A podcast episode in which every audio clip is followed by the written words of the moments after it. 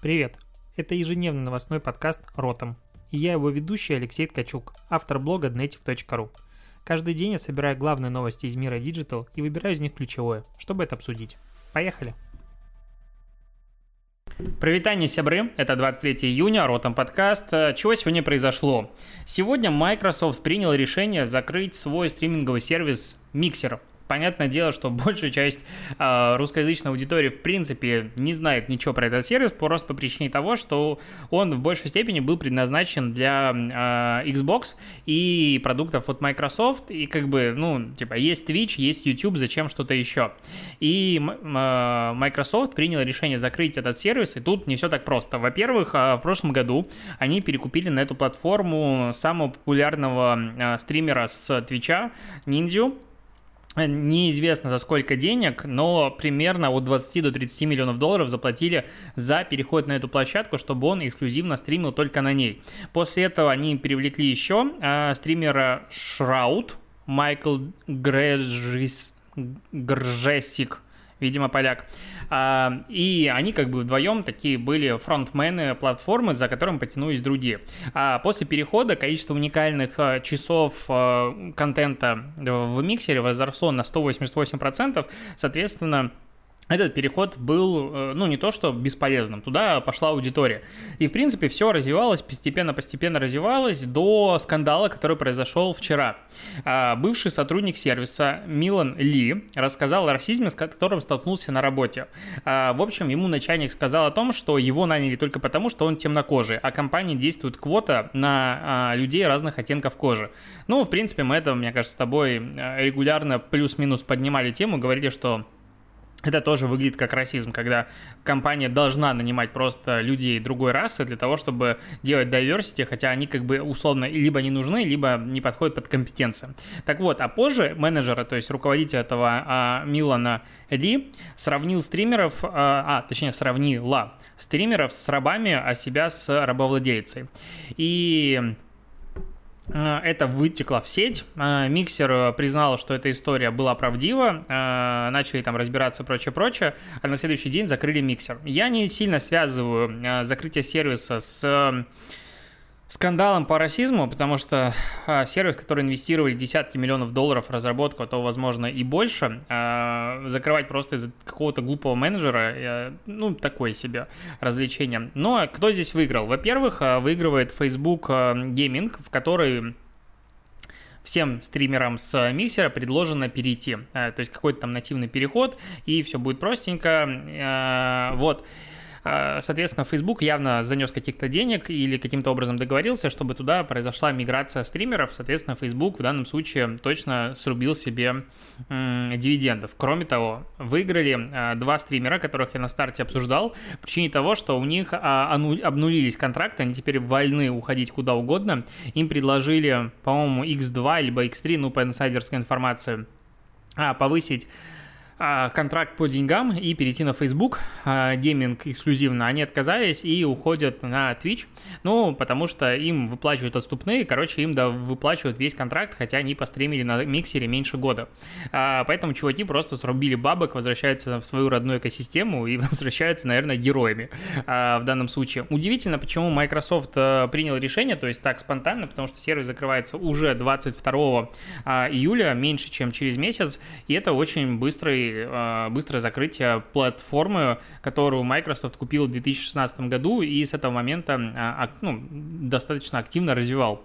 В комментариях, конечно же, есть э, миллиард людей, которые объясняют, что Microsoft вообще были неправы, и там, где уже есть Twitch, ничего другого вырасти не может и вообще популярные сервисы просто так с нуля не делаются, и все остальное, ну, как бы А, эксперты знают все в комментариях и всегда, как сделать лучше, э, с ними спорить бесполезно, но минус один сервис э, стриминга, э, минус один конкурент у Твича, и он становится, по сути, ну, продолжает быть монополистом, и там, допустим, смотря на долю рынка у Фейсбука, там она совсем незначительная э, с точки зрения объема аудитории, и получается Twitch становится, ну и постепенно, видимо, станет аналогом YouTube для гейминга, и будет ассоциация э, прямая, то есть, в принципе, никакого другого конкурента фактически и не будет. Но это грустно, потому что конкуренция всегда улучшает продукт, и как бы печалька.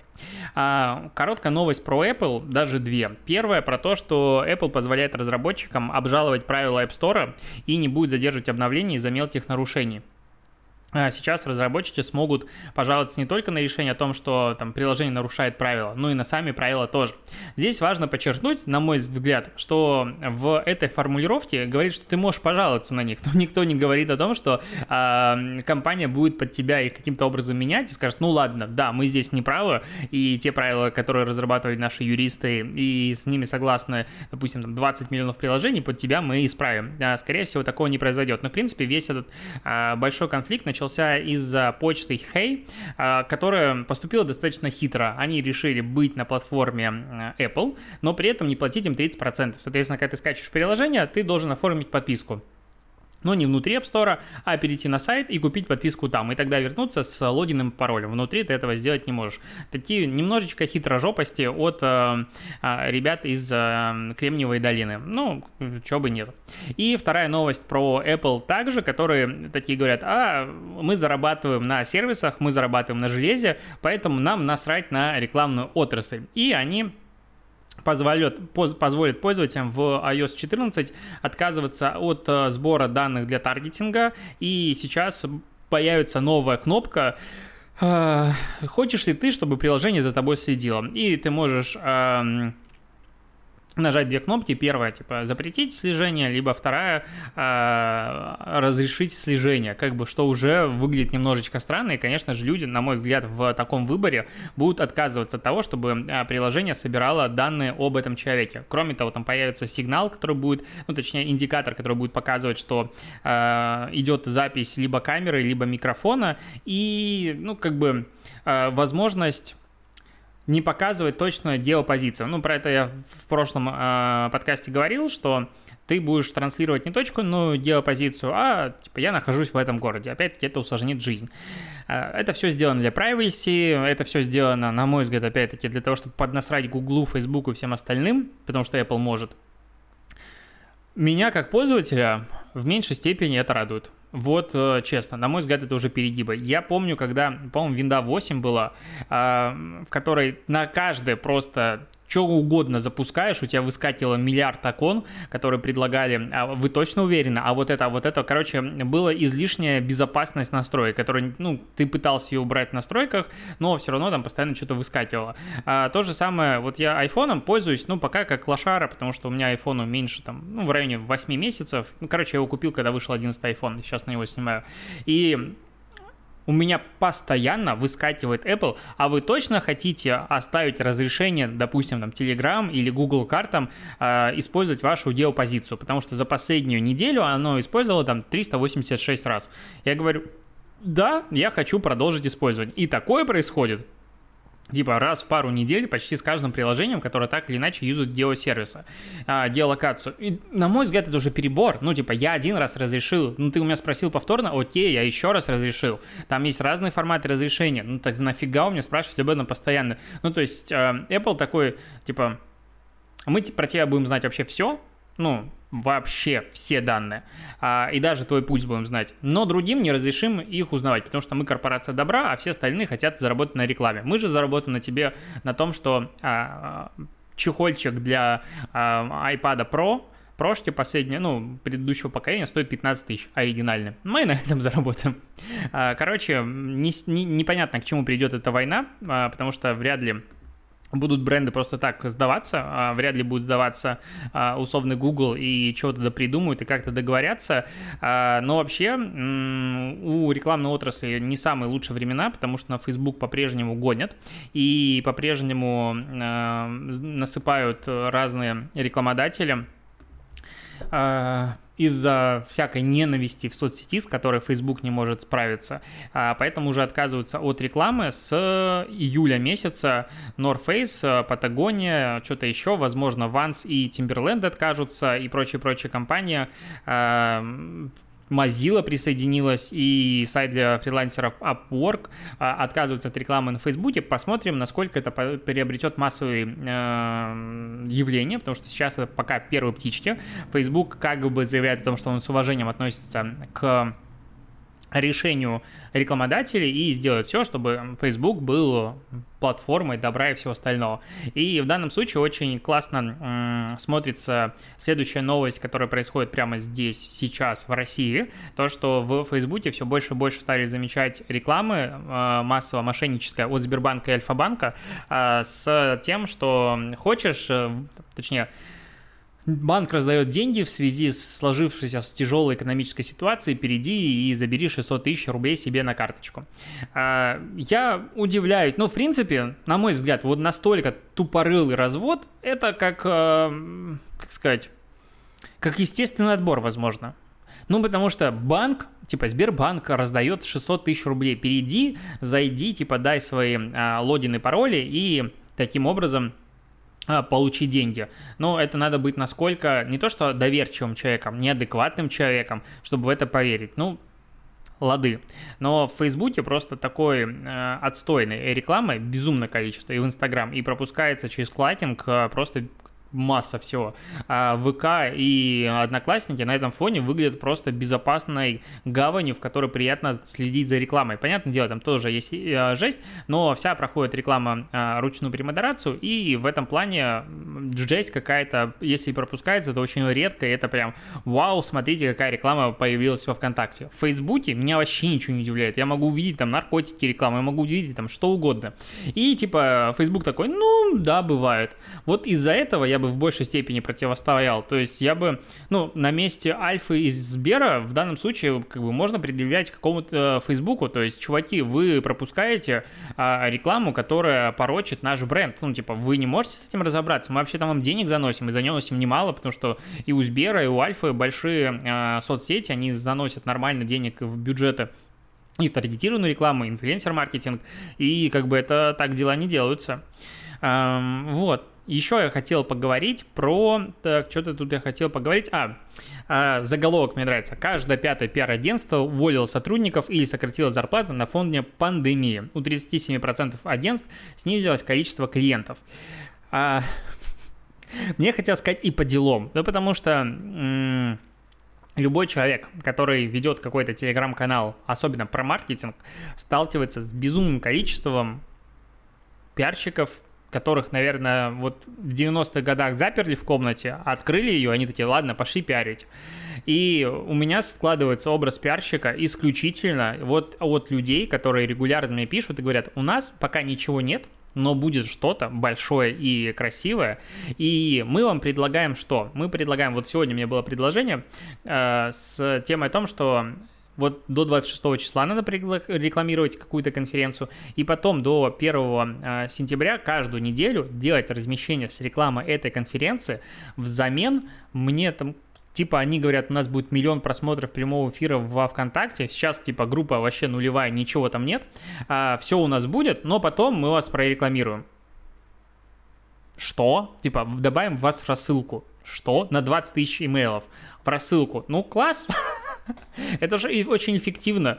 И, и, и люди тебе это ну, на, на полном серьезе предлагают. И ты, когда смотришь на такие предложения, я не могу уже, ну, то есть я всегда очень, ну, с точки зрения э, коммуникации, я как э, платформа, которая размещает какие-то нативные интеграции, я их так называю, и э, рекламодатель, который ко мне обращается, я стараюсь быть максимально адекватным. Э, ну, в принципе, конфликтных ситуаций, наверное, у меня была только одна. Но в последнее время хочется уже угорать над такими запросами. Ну, то есть, как к этому серьезно относиться? Я, ну, я не понимаю. Я считаю, что если такое предлагают, я, это, типа, дает мне карт-бланш на то, чтобы угорать. Ну, а почему нет? Если человек считает, что это нормальное предложение, окей, ну, как бы можно угорать в ответ. А, так, что еще я хотел обсудить сегодня? М-м- я хотел обсудить новый сервис, который запустил Facebook. А, называется Forecast. Пресс-релиз Фейсбука есть. Это приложение, а, в котором ты, ну, туда, как я понял, будет доступ пока э, закрыт и будет опрувиться для, ну, типа, приглашать членов э, сообщества, этого назовем так, участников сообщества из США и Канады, вот, в приложении, потом это все будет доступно в паблике, а, то есть пока такой бета-тест, и ты можешь, это по сути как Q&A платформа, а, только с предсказаниями. Ну, предсказание звучит немножечко говено, типа как э, я вижу, что будет. А здесь будет форматы, как вы думаете, э, кто победит, Трамп или не Трамп? Или как вы думаете, пандемия будет у нее второй э, ну, пришествие? вторая волна или не будет и так далее. И то есть ты можешь голосовать за один вариант и за второй, на, зарабатывать таким образом себе очки, объяснять, почему ты это делаешь, потом все это дело репостить, это все будет графиками строиться, все красивенько. Короче, а, чуваки, мне кажется, посмотрели на один из а, любимейших форматов обсуждения в Фейсбуке э, диванных экспертов, когда оп, Сбили самолет. Все, неделя э, геополитики в Фейсбуке. Все эксперты, все люди, которые пишут на чем-то в Фейсбуке, начинают обсуждать это. Потом что-то еще произошло, начинают обсуждать это и так далее. Ну, то есть, в принципе, у меня есть пул людей в Фейсбуке, которые обсуждают любую тему вообще. Причем каждый раз в ней разбираясь прекрасно.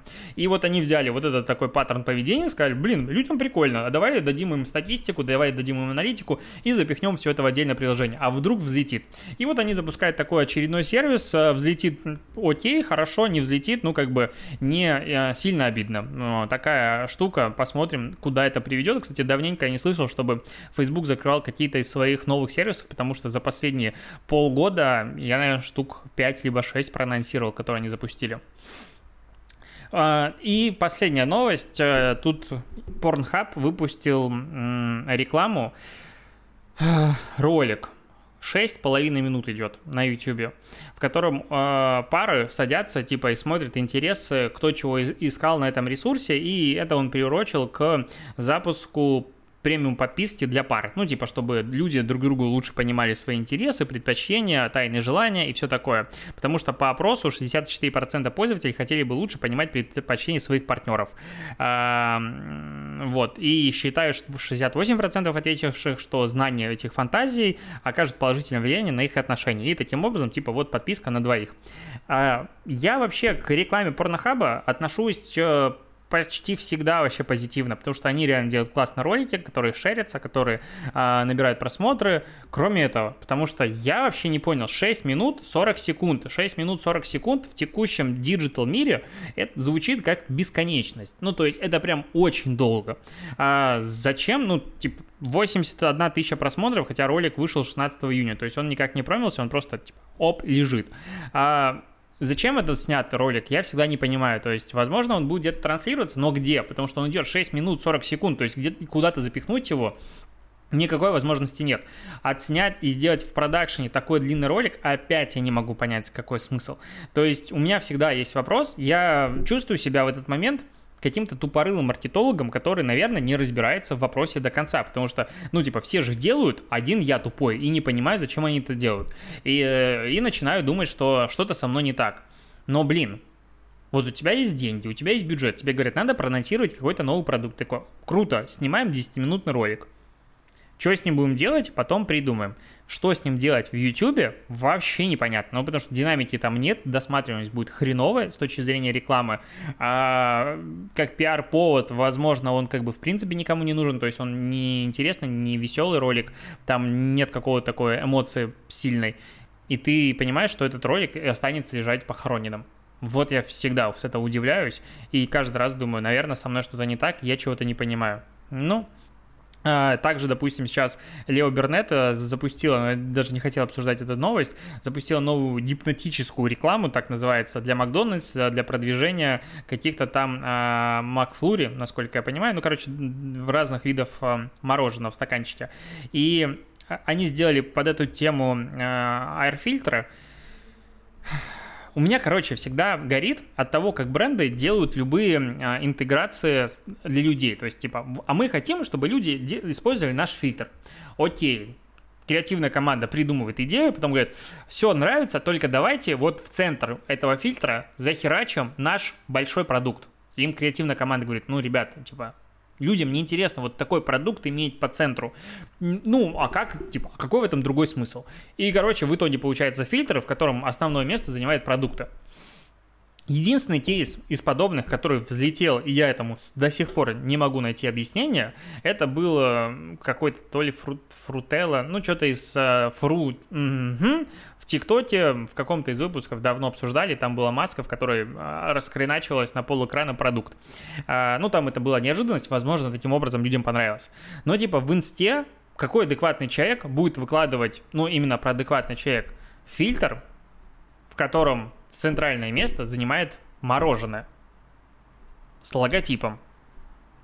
Зачем? Это ж можно было сделать каким-то образом поинтереснее.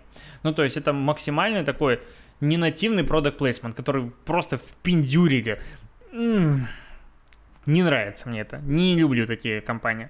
Каждый раз смотрю и каждый раз расстраиваюсь.